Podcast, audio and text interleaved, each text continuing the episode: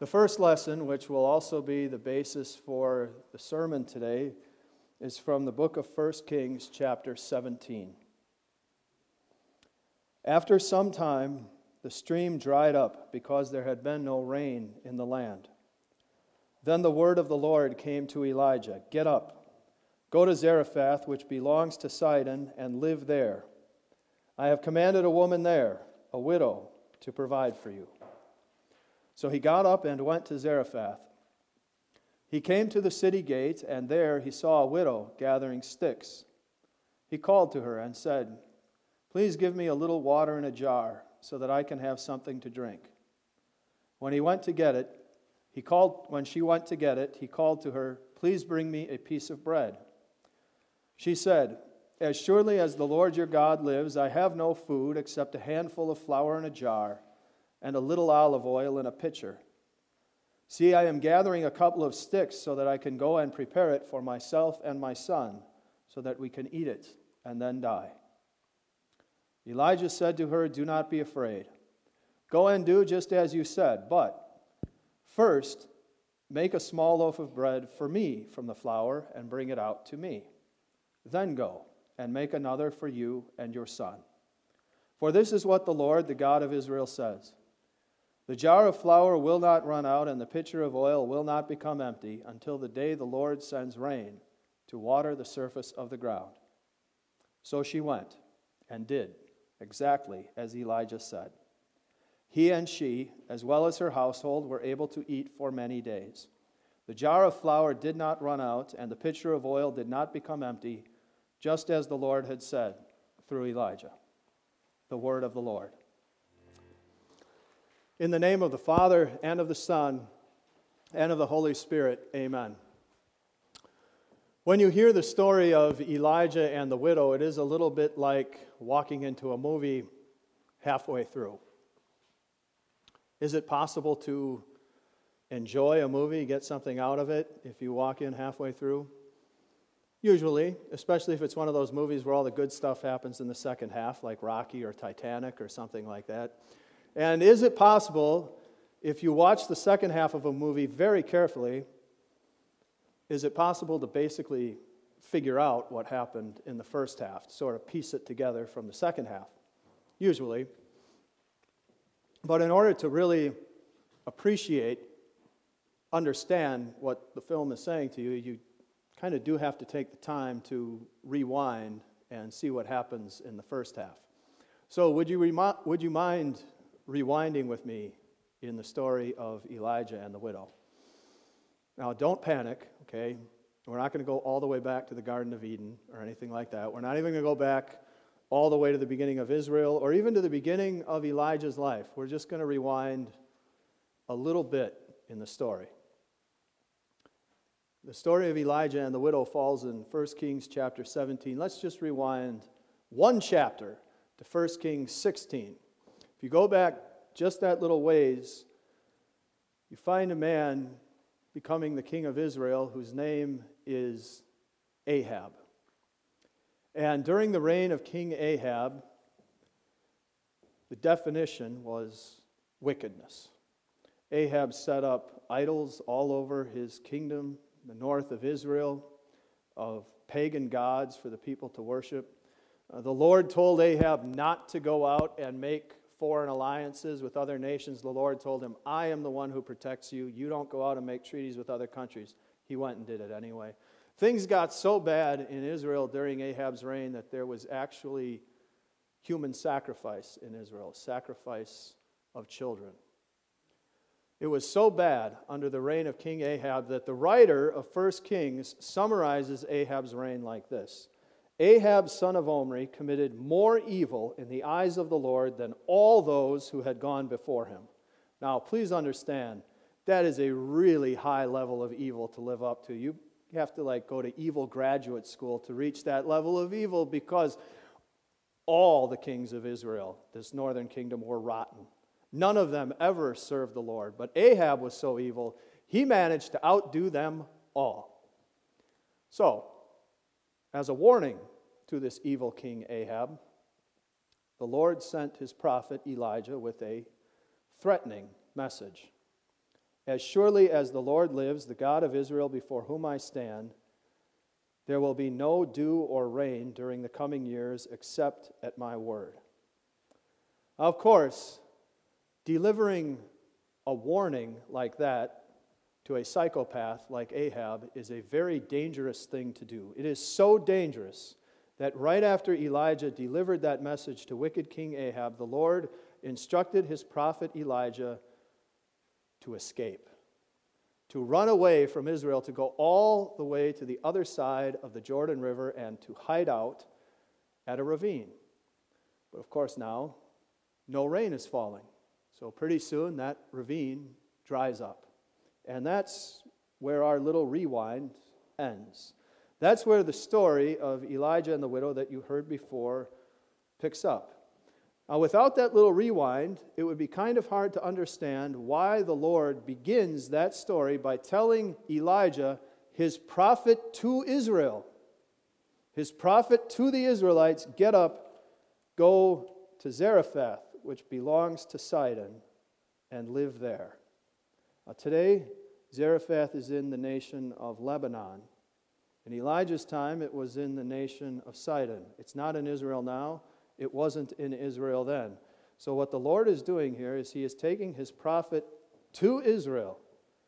The prophet intended to the Israelites, and the Lord is intentionally sweeping him out of Israel, removing him from His chosen people, and moving him to a place where Gentiles live. And thanks to that little rewind, maybe we can understand why the Lord is doing that. Well, now that we've done a little rewinding, would you mind fast forwarding with me. Let's go forward from the time of Elijah about eight centuries, where we will find another prophet inside the borders of Israel. He is in the region of Galilee, which, by the way, lay within that northern kingdom of Israel that Ahab once ruled. This prophet is speaking to people in his own hometown in the region of Galilee, and this prophet has something in common with Elijah. After he finishes speaking to people, he also has to escape. He has to run away. Because when he finishes speaking to these people, they try to murder him, but he passed through the middle of them and went on his way.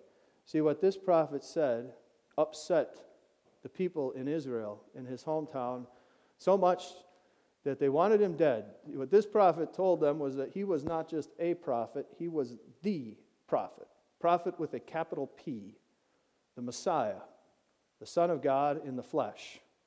And they rejected that roundly, so much that they even tried to murder him, and he had to escape and run away. But before he did, he said, There were many widows in Israel in the days of Elijah, when the sky was shut for three years and six months, with a, while a great famine came over the land. Elijah was not sent to any of them, but to a widow of Zarephath in Sidon. See, Jesus knows this whole story too. Because the people of Israel, led by their wicked king Ahab, rejected the word of the Lord that Elijah was speaking, the Lord took Elijah and moved him outside of Israel to a Gentile land. And there, in the Gentile town of Zarephath and, uh, Zarephath and Sidon, the prophet Elijah got to see the word of God work. He got to see the Word of God working inside the heart of a starving widow who was also the mother of a starving son. The very first words out of this widow's mouth when Elijah speaks to her are, As surely as the Lord your God lives. That is very specific to the true God, the Lord of Israel. So, the word of the Lord had already crossed the northern border of Israel into this town in Zarephath, and it had worked faith in the heart of this poor widow. And you know that not only by the words she says there, but you also know it by what she does. Because when this prophet from the land of Israel promises her that a miracle is going to happen, she actually moves on it. And that is a really remarkable thing because this request that Elijah makes from this starving widow at first glance seems downright cruel. He tells a widow who is starving herself, who has a starving son, to go and take from her puny supply of flour and oil and make bread for him first. Can you imagine the nerve of that? Elijah doesn't even say, Look, go and make everything you got and we'll go thirds. I'll take a third, your son, you take a third, and we'll all be fine for a few days. Oh, he says, Go and make for me first. Make a small loaf of bread for me from the flour and bring it out to me. Now, I believe it is safe to say that if this widow did not have faith in God, she'd have used one of those sticks she had been gathering and whatever little energy she had left to thwack Elijah upside the head. But she didn't do that. She did have faith. She actually believed that this flour and oil was going to last until the rain started falling again and the crops started growing. So she went and did exactly what Elijah said. He and she, as well as her household, were able to eat for many days. The jar of flour did not run out, and the pitcher of oil did not become empty, just as the Lord had said through Elijah. So you see, there's actually two miracles that happen in this story. There is the miracle of flour and oil not running out, but there is also this miracle. So she went and did exactly what Elijah said. I would actually argue that the second miracle is way more impressive than the first miracle. You know, flour and oil not running out when it should, that violates the laws of thermodynamics. That's awfully impressive. But believing that is actually going to happen, that's a miracle on a whole other level. So, when the word of the Lord, spoken through his prophet Elijah, when that was rejected in the Lord's own chosen nation of Israel, the Lord did not give up with his powerful word. He moved it along to a land of Gentiles, and there it worked miraculous faith and miraculous good works in the heart of this Gentile widow. Now, let's fast forward again, back to the ministry of Jesus Christ, where you find that it was not just in Jesus' hometown of Nazareth that his saving gospel was rejected. It was all up and down Israel, wherever Jesus went. And so then, too, the Lord took the saving message of his kingdom and he flew with it beyond the borders of Israel to the hearts of Gentiles. And you see this happening already during the ministry of Jesus himself. Do you know in all four of the Gospels combined, there are only three times that Jesus praises the faith in the heart of a person.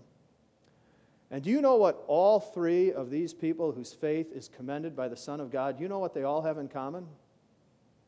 They're all Gentiles.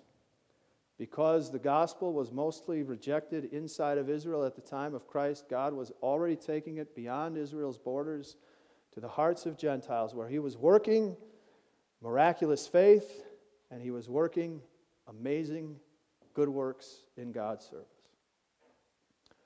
Now, it should be noted that sometimes uh, this Bible truth gets labeled as racist or anti Semitic. That's not fair for a couple of reasons. First of all, facts are facts, and facts are really incapable of racism or anti Semitism. And the simple fact is that Throughout most of Israel's history, all the way up to and through the time of the Messiah, most of the people, most of the time, did reject God's saving word. Secondly, it's unfair because some Israelites did believe. You know, in this story, Elijah has to go beyond the borders to find faith, but later in Elijah's life, when he comes back to Israel, the Lord comforts Elijah. Elijah is feeling dejected, like his whole life and work has been a waste of time. And the Lord says, No, there's still thousands in Israel who are faithful to me and worship me. In his letter to the Romans, St. Paul is, is lamenting that most of his fellow Israelites have rejected the gospel of Christ. But he also reminded us some have believed, including, of course, St. Paul himself. Jesus Christ chose 12 believing Israelites to launch his New Testament church, and still today, there are many believing Jewish Christians in the world. So, this is not about hating Jewish people, and it's not about claiming that all Israelites of all time have rejected God's word. It is simply to observe this Bible truth and let it settle into our hearts that when God's word is resisted and rejected in one place, he does not give up He keeps going with it. He keeps working with His Word. He moves to new places, creates miraculous faith and good works in His service. And you see, that is actually something for everyone here this morning to be very thankful for. Because if the Lord did allow His Word to just break down and stall when it was rejected, it never would have bounced beyond Israel's borders and reached all the way to you and me this morning. And yet, because God does persist with His Word, because He does not give up on it, here we are. 2,000 years later and thousands of miles away from Israel, and the Lord has worked miracles here with His Word. I don't know if you often think of yourself on these terms, but you are very literally miraculous. Because this message, this word of God that He has persisted with all the way to your heart, is offensive. It's devastating to your pride because it tells you and me that we are sinful people who have nothing coming from God but eternal condemnation. And yet, this message that God never gives up on, it also wins us over by telling us that far from giving us what we deserve, God gave us His Son. And so Jesus came and He walked up and down Israel proclaiming the kingdom of heaven and it was mostly rejected, including in his own hometown. But when they tried to kill him, you remember what happened? He passed through the middle of them and went on his way. And why was that? It's for you and me. Because Jesus still had three years to go on his mission. He still had three more years of perfect preaching and teaching about the kingdom of God, three more years of keeping all of God's commandments perfectly for us to save us from our sins. And then at the end of that mission, Jesus did die, but not being thrown down a cliff, being lifted up on a cross according to God's plan and God's purpose. To bleed and die to wash all of our sins away. In Jesus' perfect life, you have the holiness you need. In Jesus' death on the cross, all of your sins are gone forever. And in his Easter resurrection, you have the promise of your own resurrection and eternal life. You see, faith in that message requires a miracle. And you have that faith in your heart today because God does not give up on His word. When it's rejected in one place, He keeps going with it, and He has gotten all the way to you and your heart, and He has worked miraculous faith in that gospel message and the faith to perform good works in God's service. That's the good news. There is also, of course, a little bit of a warning in all of this for you and me, and that is when God's word is resisted and rejected, he doesn't suffer that treatment of his word forever. You know, it's interesting in his word, God describes himself as eternally loving, eternally compassionate and gracious. He never once describes himself as eternally patient. He does say that he is abundantly patient. He is very patient. He is long suffering, but he never once says, My patience lasts forever. You see, when God's word is resisted and rejected in one place, he does finally run out of patience and he moves it on down the road and works with it there. You see it in the Old Testament ministry of Elijah. You see it in the ministry of Jesus Christ. You see it later in the New Testament in the book of Acts. When the apostles went out, to different cities and the gospel was met with unbelief, they didn't stay there forever. They moved on to another city. You see it throughout the history of the New Testament church. You know, places in this world that were once dominated by Christianity, full of Christian churches, they're full of mosques now. Western Europe, where the gospel was flourishing up until 300 years ago, the churches have literally been converted into museums because nobody wants to worship there anymore. Well, what happened? resistance to the Word of God, resistance that turned into rejection, and finally God said, Have it your way. I'll go and I'll keep working with my words somewhere else. And now, a lot of American Christians are concerned that the same thing is happening right now in this country. And they're right. It is. You know, rather than worrying about the spiritual direction of an entire country, it might be wiser for us to look at our own lives individually and look at our own personal spiritual direction. You see, a lot of times when people lament real loudly about the spiritual decay of a whole country or a giant group of people. That's a distraction, see? It's a deflection, so I don't have to do the hard work of looking at my own heart and my own life. So it would be a good idea for us as individuals to look for any of this dangerous kind of resistance to the Word of God in our own lives. So here's a story. It's not about me, so don't think that, okay? It's about a friend of mine. So, this friend of mine, a few weeks ago, he got home from work. He was very tired.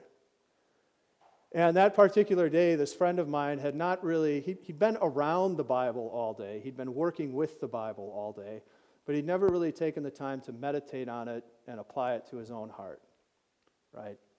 So then on the corner of his coffee table, he saw this brand new copy of a lovely Lutheran devotional called Day by Day We Magnify Thee, which a nice couple in his congregation, not Trinity, don't think that, but a nice couple in his congregation had given him this beautiful new devotional for Christmas. And there it was sitting, just waiting to be read. Thing is, there was a Capitals Jets game on. And he was really tired, and he said to himself, All right, just a little hockey one period of hockey. We'll get to the devotion during the first intermission, right? And then the game got really good, and Ovechkin scored, and then the game went to overtime. And needless to say, the devotion was never read. Now, just out of curiosity, when I was writing this sermon, I wondered, what would I have read that night in that devotional? What would I, I or my friend have read that night in the devotional if I had not resisted the Word of God in favor of hockey, what would I have read? So I went back and I looked it up. And the, the translation is a little old fashioned, so you're going to have to forgive that. But this is what I would have read that night. It's a devotion based on Titus 3 4, which says, After that, the kindness and love of God our Savior toward man appeared. And then the devotion says, Thus, God has shown himself in his gospel altogether loving and kind toward us, willing to receive every man, despising none, forgiving all our wickedness, never driving any away with sincerity. His gospel proclaims pure grace, with which he surrounds us in the most benevolent way, so that no man is treated according to his merit or deserts.